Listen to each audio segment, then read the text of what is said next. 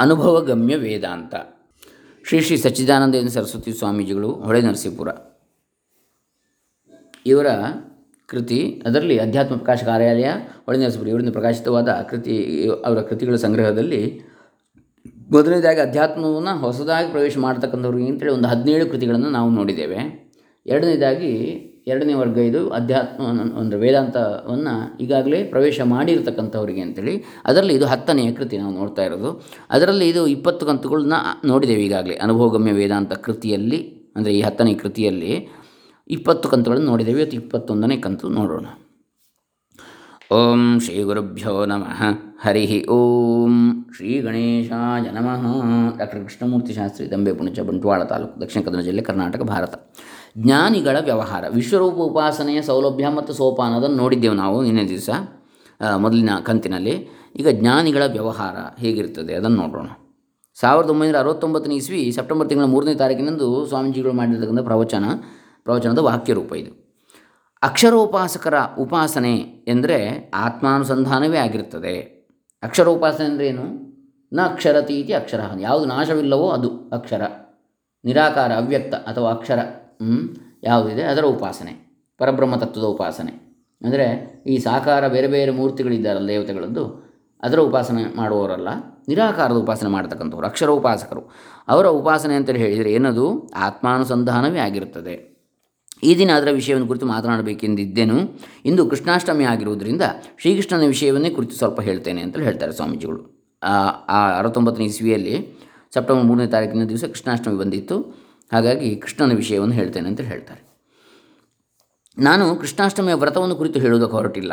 ರಾಮ, ಕೃಷ್ಣ ಮುಂತಾದ ರೂಪಗಳನ್ನು ತಾಳಿ ಲೋಕೋದ್ಧಾರವನ್ನು ಮಾಡುತ್ತಿರುವಾಗಲೂ ಭಗವಂತನು ತನ್ನ ಸ್ವರೂಪದಲ್ಲಿಯೇ ಇದ್ದುಕೊಂಡು ಹೇಗೆ ವ್ಯವಹರಿಸುತ್ತಿದ್ದ ಎಂಬುದನ್ನು ನಿಮಗೆ ನೆನಪು ಮಾಡಿಕೊಡುವುದಕ್ಕೆ ಯತ್ನಿಸ್ತೇನೆ ಅಷ್ಟೇ ಅಂತ ಹೇಳ್ತಾರೆ. ಜ್ಞಾನಿಗಳ ವ್ಯವಹಾರ ಹೇಗಿರ್ತದೆ ಅಂತ. ಶ್ರೀಕೃಷ್ಣನು ಒಬ್ಬ ಬ್ರಹ್ಮಜ್ಞಾನಿ ಎಂಬುವ ಕುರಿತಾಗಿ ಅವನು ಹೇಗೆ ವರ್ತಿಸಿದ ಬ್ರಹ್ಮಜ್ಞಾನಿಯಾಗಿ? ಈಗ ಅವನ ಅವತಾರ ಹೌದು ಅದರ ವ್ರತ ಇತ್ಯಾದಿಗಳು, ಇದು ಅದು ಬೇರೆ ಪ್ರಶ್ನೆ. ಅದು ಸಾಕಾರ ಉಪಾಸನೆ ಆಯಿತು. ನಿರಾಕಾರ ಉಪಾಸನೆ ದೃಷ್ಟಿಯಿಂದ ಪರಬ್ರಹ್ಮ ತತ್ವದ ಒಂದು ಎಲ್ಲದರೊಳಗೆ ಇರುವಂಥದ್ದು ಎಂಬ ದೃಷ್ಟಿಯಿಂದ ನೋಡಿದಾಗ ಪರಬ್ರಹ್ಮ ತತ್ವವನ್ನು ಅರಿತಂತಹ ಜ್ಞಾನಿಗಳು ಯಾವ ರೀತಿ ವ್ಯವಹರಿಸ್ತಾ ಇದ್ದರು ಅದಕ್ಕೆ ಅವತಾರ ಪುರುಷರನ್ನು ನೋಡಬೇಕು. ಅವರು ಪರಬ್ರಹ್ಮ ತತ್ವವನ್ನು ಅರಿತವರು. ಜ್ಞಾನಿಗಳು ಅದೇ ರೀತಿ ಶಂಕರಾಚಾರ್ಯ ಇರ್ಬೋದು, ರಮಣ ಮಹರ್ಷಿಗಳು ಇರ್ಬೋದು, ಸಚ್ಚಿದಾನಂದ ಸರಸ್ವತಿ ಸ್ವಾಮಿಗಳು ಇರ್ಬೋದು ಹಾಗೆ ಶೃಂಗೇರಿ ಚಂದ್ರಶೇಖರ ಭಾರತಿ ಸ್ವಾಮಿಗಳಿರ್ಬೋದು ಇವರೆಲ್ಲ ಅವಧೂತರು ಅಥವಾ ಇಂತಹ ಬ್ರಹ್ಮಜ್ಞಾನಿಗಳು ಅವರ ವಿಷಯವನ್ನು ಕುರಿತು ಹೇಳ್ತಾರೆ. ಅಂದರೆ ಅವರ ವರ್ತನೆ ಯಾವ ರೀತಿ, ಕೃಷ್ಣನ ವರ್ತನೆ ಹೇಗಿತ್ತು, ಬ್ರಹ್ಮಜ್ಞಾನಿಯಾಗಿ ಅಂಥೇಳಿ ಈಗಿನ ಕಾಲದಲ್ಲಿ ಕೆಲವರು ಜ್ಞಾನಿಗಳೆಂದು ಕೊಚ್ಚಿಕೊಳ್ಳುತ್ತಿರುವವರು ಕರ್ಮವು ಅಧಮಾಧಿಕಾರಿಗಳಿಗೆ ಹೇಳಿದ್ದು, ಉಪಾಸನೆಯು ಮಧ್ಯಮಾಧಿಕಾರಿಗಳಿಗೆ, ಜ್ಞಾನವೇ ಇಲ್ಲಿ ಮುಖ್ಯವಾದದ್ದು ಎನ್ನುತ್ತಾ, ಯಾವ ಕರ್ಮವನ್ನು ಮಾಡದೆ ಉಪಾಸನೆ ಗೋಜು ಇಲ್ಲದೆ ವಿಧಿ ನಿಷೇಧಗಳನ್ನು ಮೀರಿರುವವರು ತಾವು ಎನ್ನುತ್ತಿರುತ್ತಾರೆ. ನಿಜವಾಗಿಯೂ ಜ್ಞಾನಿಯಾಗಿರುವವನು ಹೀಗೆ ಎಂದಿಗೂ ಮಾಡನು ಅಂತ ಹೇಳ್ತಾರೆ ನೋಡಿ ಸ್ವಾಮೀಜಿಗಳು. ಅವನು ತಾನು ವ್ಯವಹಾರ ದೃಷ್ಟಿಯಿಂದ ಯಾವ ಆಶ್ರಮದಲ್ಲಿರ್ತಾನೋ ಆ ಆಶ್ರಮಕ್ಕೆ ತಕ್ಕ ಕರ್ಮವನ್ನು ಮಾಡುತ್ತಾ ಮಿಕ್ಕವರಿಗೂ ಮೇಲು ಪಂಕ್ತಿಯನ್ನು ನ ಬುದ್ಧಿಭೇದಂ ಜನಯೇದಜ್ಞಾನಾಂ ಕರ್ಮಸಂಗಿನಾಂ ಜೋಷಯೇತ್ ಸರ್ವಕರ್ಮಾಣಿ ವಿದ್ಯಾ ವಿದ್ವಾನ್ ಯುಕ್ತ ಸಮಾಚರನ್ ಭಗವದ್ಗೀತೆ ಮೂರನೇ ಅಧ್ಯಾಯ ಇಪ್ಪತ್ತಾರನೇ ಶ್ಲೋಕ. ಸಾಮಾನ್ಯ ಜನರು ತಾವು ಸ್ವಭಾವದಿಂದಲೇ ಕರ್ತೃ ಭೋಕ್ತೃಗಳು ಆಗಿರುವೆವೆಂದು ಭಾವಿಸಿಕೊಂಡಿರ್ತಾರೆ. ನಾನೇ ಮಾಡುವವನು, ನಾನೇ ಅದರ ಫಲವನ್ನು ಉಣ್ಣುವ ಅಂತೇಳಿ. ಜ್ಞಾನಿಯಾದವನು ಮಿಕ್ಕವರು ಹೇಗೆ ಕರ್ಮವನ್ನು ಮಾಡುತ್ತಿರುತ್ತಾರೋ ಹಾಗೆಯೇ ಮಾಡುತ್ತಿರುತ್ತಾನೆ ಹೊರತು ತಾನು ಜ್ಞಾನಿ ಆದ್ದರಿಂದ ತನಗೆ ಕರ್ಮದ ಗೊಡವೆಯನ್ನು ಇಲ್ಲವೆಂದು ಎಂದಿಗೂ ಹೇಳಿಕೊಳ್ಳುವುದಿಲ್ಲ.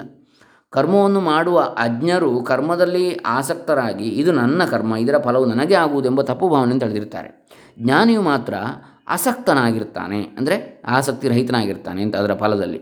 ಅಂತಃಕರಣದಲ್ಲಿರುವ ಭಾವನೆಯಲ್ಲಿ ಹೀಗೆ ಭೇದವಿದ್ದರೂ ಹೊರಗೆ ಮಾಡುತ್ತಿರುವ ಕರ್ಮದಲ್ಲಿ ಯಾವ ಹೆಚ್ಚು ಕಡಿಮೆ ಇರುವುದಿಲ್ಲ.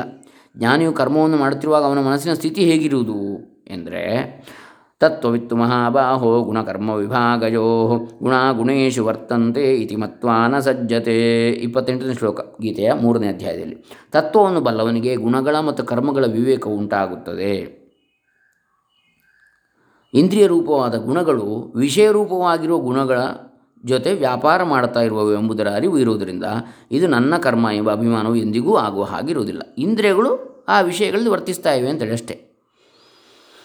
ಹೊರಗೆ ಕರ್ಮವನ್ನು ಮಾಡುವುದರಲ್ಲಿ ಯಾರಿಗಿಂತಲೂ ಹಿಂದೆ ಬಿದ್ದಿರುವುದಿಲ್ಲ ಅಂಥವರು ಆದರೆ ಎಲ್ಲವೂ ಬ್ರಹ್ಮವೇ ಎಂಬ ಬುದ್ಧಿಯು ಅಂಥವರಿಗೆ ನಿಸ್ಸಂಶಯವಾಗಿ ಬಿಟ್ಟಿರುತ್ತದೆ ಅಂಥೇಳಿ ಅರ್ಥ. ಬ್ರಹ್ಮಾರ್ಪಣಂ ಬ್ರಹ್ಮ ಹವಿರ್ಬ್ರಹ್ಮಾಗ್ನೋ ಬ್ರಹ್ಮಣಾಹುತಂ ಬ್ರಹ್ಮೈವತೇನ ಗಂತವ್ಯಂ ಬ್ರಹ್ಮಕರ್ಮ ಸಮಾಧಿನ ಭಗವದ್ಗೀತಾ ಅಧ್ಯಾಯ ನಾಲ್ಕು, ಇಪ್ಪತ್ನಾಲ್ಕನೇ ಶ್ಲೋಕ. ಎಂದು ಹೇಳಿರುವಂತೆ, ಯಾವ ಸೃಕ್ಕು, ಸೃವ ಮುಂತಾದ ಸಾಧನಗಳಿಂದ ಅವನು ಹವಿಸ್ಸನ್ನು ಅರ್ಪಿಸುತ್ತಾನೆಯೋ, ಆ ಸಾಧನವು ಅವನ ದೃಷ್ಟಿಯಲ್ಲಿ ಸಾಧನವಾಗಿರುವುದಿಲ್ಲ, ಅದು ಪರಮಾರ್ಥವಾಗಿ ಬ್ರಹ್ಮವೇ ಆಗಿರುತ್ತದೆ ಎಂಬುದನ್ನು ಅವನು ಬಲ್ಲ.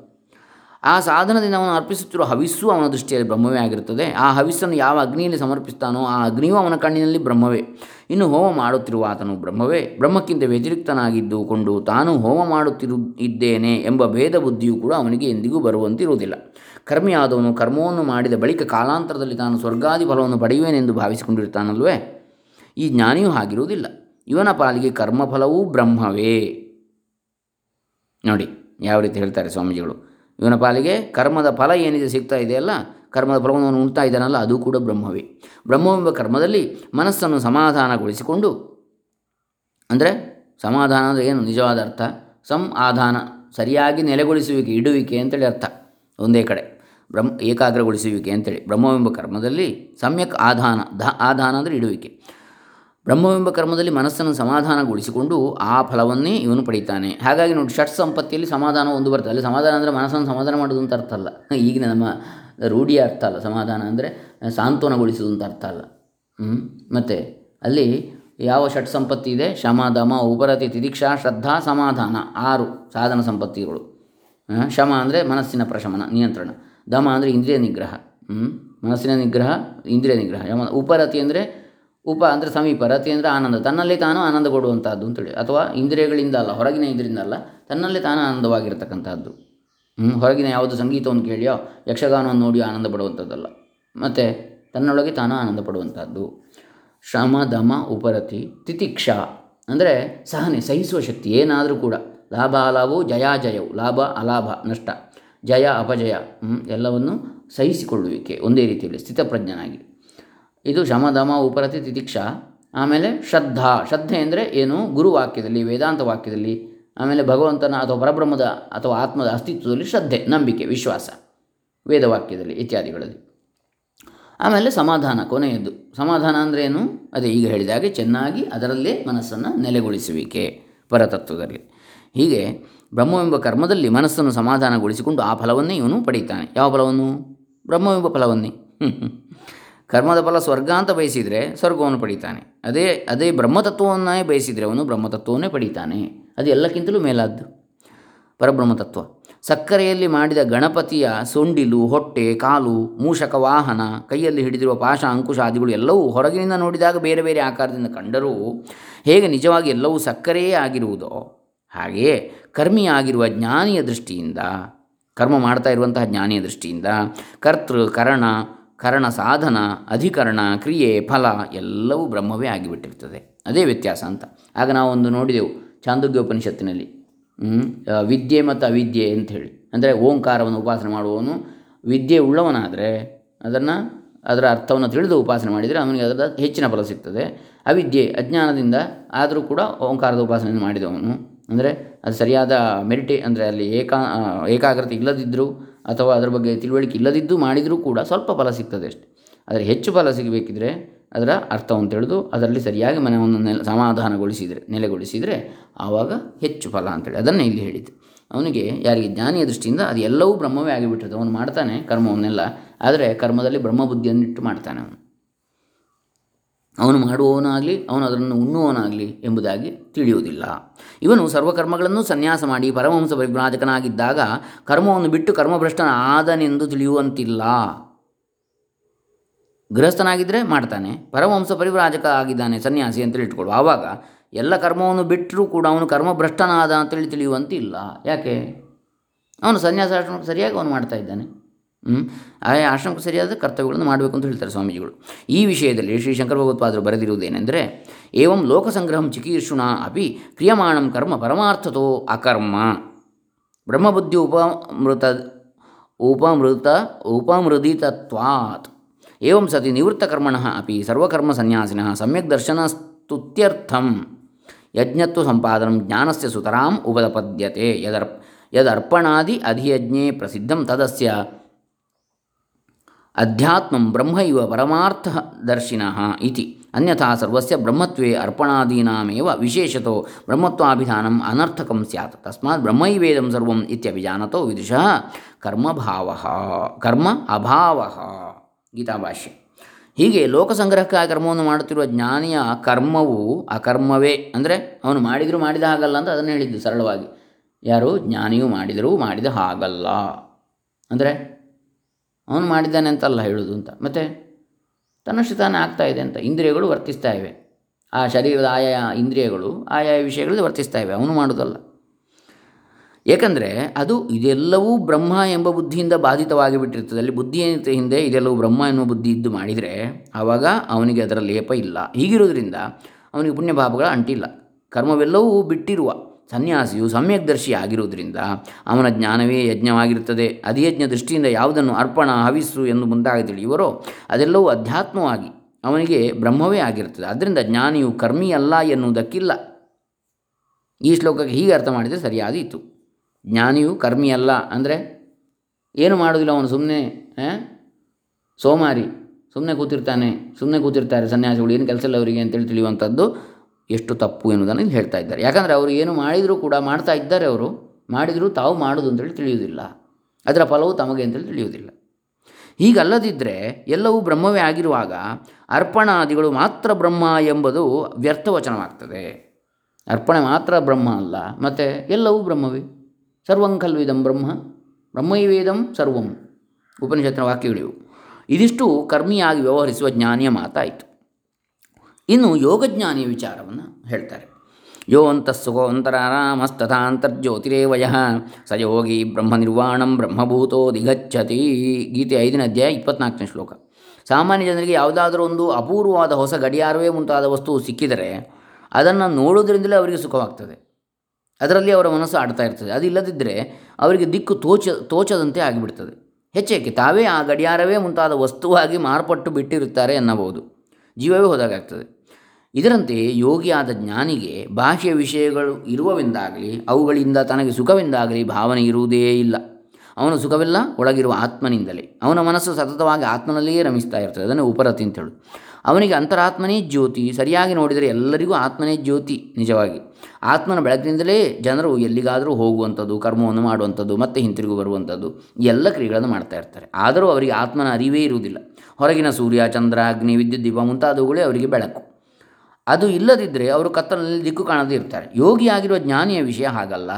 ಅವನಿಗೆ ಹೊರಗಿನ ಬೆಳಕು ಯಾವುದೂ ನಿಜವಾದ ಬೆಳಕಲ್ಲ. ಆತ್ಮನೇ ಬೆಳಕು ಅಥವಾ ಆತ್ಮನು ಅವನಿಗೆ ಬೆಳಕು ಎನ್ನುವುದಕ್ಕಿಂತ ಅವನೇ ಪರಮಾತ್ಮನ ಆಗಿಬಿಟ್ಟಿರ್ತಾನೆ ಎನ್ನಬಹುದು. ಬ್ರಹ್ಮೈವ ಸನ್ ಬ್ರಹ್ಮಾಪ್ಯೇತಿ ಬೃಹದಾರಣ್ಯಕೋಪನಿಷತ್ತು ನಾಲ್ಕು ನಾಲ್ಕು ಆರು ಎಂಬ ಶ್ರುತಿಯು ಹೇಳುವಂತೆ ಅವನು ಬದುಕಿರುವಾಗಲೂ ಬ್ರಹ್ಮವೇ ಆಗಿರ್ತಾನೆ. ದೇಹ ಪಾತವಾದ ಬಳಿಕವೂ ಬ್ರಹ್ಮದಲ್ಲಿಯೇ ಸೇರಿ ಹೋಗಿಬಿಡ್ತಾನೆ. ಲೋಕದ ಜನರ ದೃಷ್ಟಿಯಿಂದ ಅವನು ಯೋಗಿ. ತನ್ನ ದೃಷ್ಟಿಯಲ್ಲಿ ಆತ್ಮಸ್ವರೂಪನೇ. ಇದು ಯುಕ್ತನಾದ ಜ್ಞಾನಿಯ ವ್ಯವಹಾರ ಆಯಿತು. ಇನ್ನು ಭಕ್ತಜ್ಞಾನಿಯ ವಿಚಾರ ಹೇಗೆ? ಯೋಗಿ ಹಿಯ ವ್ಯವಹಾರ ಹೀಗೆ. ಇನ್ನು ಭಕ್ತಜ್ಞಾನಿ ಹೇಗೆ? ಚತುರ್ವಿಧ ಭಜಂತೆ ಮಾಂ ಜನಾ ಸುಕೃತಿನೋರ್ಜುನ, ಆರ್ತೋ ಜಿಜ್ಞಾಸುರರ್ಥಾರ್ಥಿ, ಜ್ಞಾನೀ ಚ ಭರತರ್ಷಭ, ತೇಷಾಂ ಜ್ಞಾನಿ ನಿತ್ಯಯುಕ್ತ ಏಕಭಕ್ತಿರ್ವಿಶಿಷ್ಯತೆ, ಪ್ರಿಯೋ ಹಿ ಜ್ಞಾನಿನೋತ್ಯರ್ಥಂ ಅಹನ್ ಸ ಚ ಮಮ ಪ್ರಿಯ. ಭಗವದ್ಗೀತೆ ಏಳನೇ ಅಧ್ಯಾಯದಲ್ಲಿ ಹದಿನಾರು, ಹದಿನೇಳನೇ ಶ್ಲೋಕಗಳು. ಆರ್ತ, ಜಿಜ್ಞಾಸು, ಅರ್ಥಾರ್ಥಿ, ಜ್ಞಾನಿ ಎಂಬ ನಾಲ್ಕು ವಿಧದ ಜನರು ನನ್ನನ್ನು ಭಜಿಸ್ತಾರೆ. ಆರ್ತ ಅಂದರೆ ಯಾವುದೋ ಕಷ್ಟದಿಂದ ಆರ್ತನಾಗಿ ಬೇಡುವಂಥವನು, ದೀನನಾಗಿ. ಜಿಜ್ಞಾಸು ಅಂದರೆ ತಿಳಿಯುವ ಇಚ್ಛೆ ಉಳ್ಳವನು, ಪರತತ್ವ, ಪರಮಾತ್ಮ ಅಂದರೆ ಏನು ತಿಳಿಯುವ ಇಚ್ಛೆ ಉಳ್ಳವ. ಅರ್ಥಾರ್ಥಿ ಅಂದರೆ ಯಾವುದೋ ಒಂದು ಬಯಕೆ ಉಳ್ಳವನು, ನನಗೆ ಅದು ಬೇಕು, ಇದು ಬೇಕು ಅಂತೇಳಿ ಭಗವಂತನನ್ನು ಮೊರೆ ಹೋಗುವಂಥದ್ದು. ಜ್ಞಾನಿ ಅಂದರೆ ಭಗವಂತನನ್ನು ಸರಿಯಾಗಿ ತಿಳಿದು ಭಗವಂತನಲ್ಲಿ ಮನಸ್ಸನ್ನು ನೆಲೆಗೊಳಿಸಿಕೊಂಡಿರುವವ. ಹೀಗೆ. ಅವರಲ್ಲಿ ಜ್ಞಾನಿಯು ನಿತ್ಯಯುಕ್ತನು, ಏಕಭಕ್ತನು ಎಂದು ಭಗವಂತ ಹೇಳಿರ್ತಾನೆ ಜ್ಞಾನಿ ಭಕ್ತನಿಗೆ ಭಗವಂತನು ಪ್ರಿಯನು. ಭಗವಂತನಿಗೆ ಜ್ಞಾನಿಯು ಪ್ರಿಯನು. ಇದು ವ್ಯವಹಾರ ದೃಷ್ಟಿಯಿಂದ ಆಡಿದ ಮಾತು. ಆದರೆ ಪರಮಾರ್ಥ ಏನು? ಉದಾರ ಸರ್ವ ವೈತೆ ಜ್ಞಾನೀತ್ ಆತ್ಮೈವ ಮೇ ಮತಂ. ಆಸ್ಥಿತ ಸಹಿ ಯುಕ್ತಾತ್ಮ ಮಾಮೇವಾನುತ್ತಮಾಂಗತಿಂ ಭಗವದ್ಗೀತೆ ಏಳನೇ ಅಧ್ಯಾಯ ಹದಿನೆಂಟನೇ ಶ್ಲೋಕ. ಇವರೆಲ್ಲರೂ ಉತ್ಕೃಷ್ಟರೇ ಆದರೂ ಜ್ಞಾನಿಯು ನನ್ನ ಆತ್ಮನೇ. ಅವನು ನನ್ನಲ್ಲಿಯೇ ಮನಸ್ಸು ಇಟ್ಟುಕೊಂಡಿರು, ಇಟ್ಟುಕೊಂಡು ಇವನೇ ನನಗೆ ಅತ್ಯುತ್ತಮ ಗತಿಯು ಎಂದು ದೃಢವಾಗಿ ನಂಬಿರುತ್ತಾನೆ ಎಂಬುದು ಭಗವಂತನ ಮತ. ಯಾವನು ಆತ್ಮನಲ್ಲಿಯೇ ನಿಷ್ಠೆಯನ್ನು ನೆಲೆ ನಿಂತು ಬ್ರಹ್ಮಸ್ವರೂಪನೇ ಆಗಿರುವನ್ನುವಂತಹ ಜ್ಞಾನಿಯು ಹೀಗಿರ್ತಾನೆ, ಬ್ರಹ್ಮಭೂತ ಪ್ರಸನ್ನಾತ್ಮ, ನ ಶೋಚತಿ ನ ಕಾಂಕ್ಷತಿ, ಸಮಸ್ಸರ್ವೇಷು ಭೂತೇಷು ಮದ್ಭಕ್ತಿಂ ಲಭತೆ ಪರಾಂ, ಭಕ್ತ್ಯಾ ಮಾಮಭಿಜಾನಾತಿ ಯಾವಾನ್ ಯಶ್ಚಾಸ್ಮಿ ತತ್ವತಃ ತಥೋ ಮಾಂ ತತ್ವತೋ ಜ್ಞಾತ್ವಾ ವಿಶತೆ ತದನಂತರಂ. ಭಗವದ್ಗೀತೆ ಹದಿನೆಂಟನೇ ಅಧ್ಯಾಯದ ಐವತ್ನಾಲ್ಕು ಐವತ್ತೈದನೇ ಶ್ಲೋಕಗಳು. ಸರ್ವಭೂತಗಳಲ್ಲಿ ಒಬ್ಬ ಪರಮಾತ್ಮನನ್ನೇ ಕಾಣುತ್ತಾ ಪರಭಕ್ತಿಯುಳ್ಳವನಾಗಿರ್ತಾನೆ. ಅದರಿಂದ ಆತ್ಮಸ್ವರೂಪವು ಇದ್ದದ್ದು ಇದ್ದ ಹಾಗೆಯೇ ಅವನಿಗೆ ತಿಳಿದಿರುತ್ತದೆ. ಯಾರು? ಆತ್ಮನಿಷ್ಠನಿಗೆ. ಆತ್ಮನಿಷ್ಠನಾದ ಜ್ಞಾನಿಗೆ. ಈ ಜ್ಞಾನದಿಂದಲೇ ಅವನು ಭಗವಂತನನ್ನು ಪ್ರವೇಶಿಸಿಬಿಡ್ತಾನೆ. ಇಲ್ಲಿರುವ ಶ್ಲೋಕದಲ್ಲಿ ಜ್ಞಾತ್ವಾ ವಿಷತೆ ತದನಂತರಂ ಎಂಬ ವಾಕ್ಯಕ್ಕೆ ಅರಿತುಕೊಂಡ ಆಮೇಲೆ ನನ್ನನ್ನು ಪ್ರವೇಶಿಸುತ್ತಾನೆ ಎಂಬ ಅರ್ಥವನ್ನು ಮಾಡುವುದಕ್ಕೂ ಬರ್ತದೆ. ಆದರೆ ಜ್ಞಾನವು ಸಾಧನ, ಪ್ರವೇಶವು ಫಲ ಎಂದು ಬೇರೆ ಬೇರೆಯಾಗಿ ಎರಡಿಲ್ಲ, ಜ್ಞಾನವೇ ಪ್ರವೇಶ. ಯಾಕಂದರೆ ಕ್ಷೇತ್ರಜ್ಞಂಚಾಪಿ ಮಾಂ ವಿದ್ಧಿ, ಎಲ್ಲ ದೇಹಗಳಲ್ಲಿರುವ ಆತ್ಮನು ನಾನೆಂದೇ ತಿಳಿ ಎಂದು ಭಗವಂತ ಹೇಳಿರ್ತಾನೆ. ಹೀಗೆಂದು ಈ ಶ್ಲೋಕದ ಭಾಷೆಯಲ್ಲಿ ಶಂಕರಾಚಾರ್ಯರು ಬರೆದಿರ್ತಾರೆ. ಇದು ಭಕ್ತಜ್ಞಾನಿಯ ವ್ಯವಹಾರ.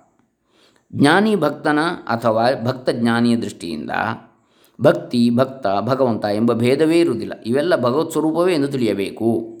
ಜ್ಞಾನಿ ಆದವನು ಕರ್ಮಿಯಾಗಿರಲಿ ಯೋಗಿ ಆಗಿರಲಿ ಭಕ್ತನಾಗಿರಲಿ, ಕರ್ಮ ಸನ್ಯಾಸವನ್ನು ಮಾಡಿರುವ ಪರಮಹಂಸನೇ ಆಗಿರಲಿ, ಆಯಾ ಆಶ್ರಮಕ್ಕೆ ತಕ್ಕಂತೆ ನಡೆಯುತ್ತಾನೆ ಎಂದು ಹೇಳಿದನಷ್ಟೇ. ಇದನ್ನು ಶ್ರೀಕೃಷ್ಣ ಭಗವಂತನೇ ಆದರ್ಶಭೂತವಾದ ನಡತೆಯಿಂದ ತೋರಿಸಿರ್ತಾನೆ. ಭಾಗವತದಲ್ಲಿ ಶ್ರೀಕೃಷ್ಣನ ಆಹ್ನಿಕ ಕರ್ಮವನ್ನು ಹೀಗೆಂದು ವರ್ಣಿಸಿದೆ. ಅವನು ಬ್ರಹ್ಮಜ್ಞಾನಿ, ಆದರೆ ಆಹ್ನಿಕ ಕರ್ಮವನ್ನು ಮಾಡಿದ್ದನ್ನು ಹೇಳಿ ವರ್ಣಿಸ್ತಾರೆ ನೋಡಿ. ब्राह्मे मुहूर्त उत्थाय। वार्जुपस्पृश्यमाधवः दध्यौ प्रसन्नकर्णः आत्मानं तमसः परम् एकं स्वयं ज्योतिरनन्यमव्ययं स्वसंस्थया नित्यनिरस्तकल्मषं ब्रह्माख्यमस्योद्भवनाशहेतुभिः स्वशक्तिभिर्लक्षितभावनिर्वृतिम् यथा विधि क्रियाकलापं परिधाय वाससि चकारसन्ध्योपगमादिसत्तमो हुतानलो ब्रह्मजजापवाग्यतः उपस्थायार्कमुद्यन्तं तर्पयित्वात्मनः कलाः ದೇವಾನ್ ಋಷೀನ್ ಪಿತॄನ್ ವೃದ್ಧಾನ್ ವಿಪ್ರಾನಭ್ಯರ್ಚ್ಯ ಚಾತ್ಮವಾನ್ ಭಾಗವತ ಆ, ಹತ್ತನೆಯ ಸ್ಕಂದ ಅದರಲ್ಲಿ ಎಪ್ಪತ್ತರಿಂದ ಆ, ಎಪ್ಪತ್ತನೇ ಅಧ್ಯಾಯದಲ್ಲಿ ನಾಲ್ಕರಿಂದ ಏಳನೇ ಶ್ಲೋಕಗಳು ಏಳು ನಾಲ್ಕರಿಂದ ಏಳು ಇವೇ ಮುಂತಾದ ಶ್ಲೋಕಗಳಲ್ಲಿ ಹೇಳಿರುವುದನ್ನು ನೋಡಿದರೆ, ಭಗವಂತನು ಆಸ್ತಿಕರಾದ ಆಚಾರಪರರಂತೆಯೇ ಬ್ರಾಹ್ಮ ಮುಹೂರ್ತದಲ್ಲಿದ್ದು ಶುಚಿರ್ಭೂತನಾಗಿ ಪರಮಾತ್ಮ ಧ್ಯಾನವನ್ನು ಮಾಡ್ತಾ ಇದ್ದ. ಸ್ನಾನಾನಂತರ ಮಡಿಯ ಬಟ್ಟೆಯನ್ನುಟ್ಟು ಯಥಾವಿಧಿಯಾಗಿ ಕರ್ಮಾನುಷ್ಠಾನವನ್ನು ಮಾಡ್ತಾ ಇದ್ದ. ಸಂಧ್ಯಾದಿ ಕರ್ಮಗಳನ್ನು ಮಾಡಿ, ಹೋಮವನ್ನು ಮಾಡಿ, ಮೌನದಿಂದ ಜಪವನ್ನು ಮಾಡ್ತಾ ಇದ್ದ. ಸೂರ್ಯೋಪಸ್ಥಾನವನ್ನು ಮಾಡಿ ತನ್ನ ಕಲೆಗಳೇ ಆಗಿರುವ ದೇವತೆಗಳು, ಋಷಿಗಳು ಪಿತೃಗಳು ಇವರಿಗೆ ತರ್ಪಣವನ್ನು ಮಾಡಿ ಉತ್ತಮವಾದ ಕರೆಯುವ ಗೋವುಗಳನ್ನು ದಾನ ಮಾಡಿ, ಗೋವುಗಳು ವಿಪ್ರರು ದೇವತೆಗಳು, ಗುರು ಹಿರಿಯರು, ಸಮಸ್ತ ಭೂತಗಳು ಮುಂತಾಗಿರುವ ಆತ್ಮವಿಭೂತಿಗಳನ್ನು ನಮಸ್ಕರಿಸ್ತಾ ಇದ್ದ. ಮಂಗಲ ದ್ರವ್ಯಗಳನ್ನು ಸಂಸ್ಪರ್ಶ ಮಾಡಿದ ಬಳಿಕ ವಸ್ತ್ರಾಭರಣಗಳಿಂದ ಅಲಂಕೃತನಾಗಿ ಸಕಲ ವರ್ಣದವರಿಗೂ, ಎಲ್ಲ ವರ್ಣಗಳ ಜನರಿಗೂ, ಅಂತಃಪುರದಲ್ಲಿದ್ದವರಿಗೂ ಅವರವರ ಇಷ್ಟಾರ್ಥಗಳನ್ನು ಕೊಡಿಸಿ ಮುಂದೆ ಲೌಕಿಕ ಕರ್ಮಗಳಲ್ಲಿ ತೊಡಗುತ್ತಿದ್ದನು ಅಂತೇಳಿ ತಿಳಿಯಬರ್ತದೆ ಭಾಗವತದಲ್ಲಿ. ಹಾಗಾಗಿ ಬ್ರಹ್ಮಜ್ಞಾನಿಯ ವರ್ತನೆ ಹೇಗಿರ್ತದೆ ಅಂದರೆ ಇತರರ ಹಾಗೆ ಇರ್ತದೆ ಆದರೆ ಅಂತರ್ಯದಲ್ಲಿ ಅವನಿಗೆ ಸಮತ್ವ ಬುದ್ಧಿ ಇರ್ತದೆ. ಎಲ್ಲವೂ ಬ್ರಹ್ಮವೆನ್ ಎನ್ನುವ ತಿಳಿವಳಿಕೆ ಇರ್ತದೆ. ಅವನವನ ಆಶ್ರಮ ಧರ್ಮವನ್ನು ಅವನು ಮಾಡ್ತಾ ಇರ್ತಾನೆ. ಈ ದಿವಸ ಕೃಷ್ಣ ಜನ್ಮಾಷ್ಟಮಿ ಅಂತೇಳಿ ಆ, ಅಷ್ಟಮಿ ದಿವಸದ ಉಪದೇಶ ಇದು ಗುರುಗಳದ್ದು ಸಚ್ಚಿದಾನಂದ ಸರಸ್ವತಿ ಸ್ವಾಮೀಜಿಗಳದ್ದು. ಲೋಕಕ್ಕೆಲ್ಲ ಧರ್ಮ ಮಾರ್ಗವನ್ನು ತನ್ನ ಆಚರಣೆಯಿಂದಲೂ ಉಪದೇಶದಿಂದಲೂ ಎರಡರಿಂದಲೂ ತಿಳಿಯಪಡಿಸುವುದಕ್ಕೆಂದೇ ಅವತರಿಸಿದ ಆ ಭಗವಂತನನ್ನು ಸ್ಮರಣೆ ಮಾಡಿ ಈ ದಿನದ ವಿಚಾರವನ್ನು ಉಪಸಂಹಾರ ಮಾಡೋಣ ಅಂತೇಳಿ ಹೇಳ್ತಾರೆ. ಇನ್ನು ಮುಂದಿನದನ್ನು ನಾಳೆ ದಿವಸ ನೋಡೋಣ. ಹರೇ ರಾಮ ಶ್ರೀ ಶ್ರೀ ಶ್ರೀ ಸಚ್ಚಿದಾನಂದೇಂದ್ರ ಚರಣಕಮಲಾರ್ಪಿತಮಸ್ತು. లోకా సమస్త సుఖినో భవంతు సర్వే జనా సుఖినో భవంతు బ్రహ్మార్పణమస్తు సద్గుచరణార్పితమస్తు ఓం తత్సత్.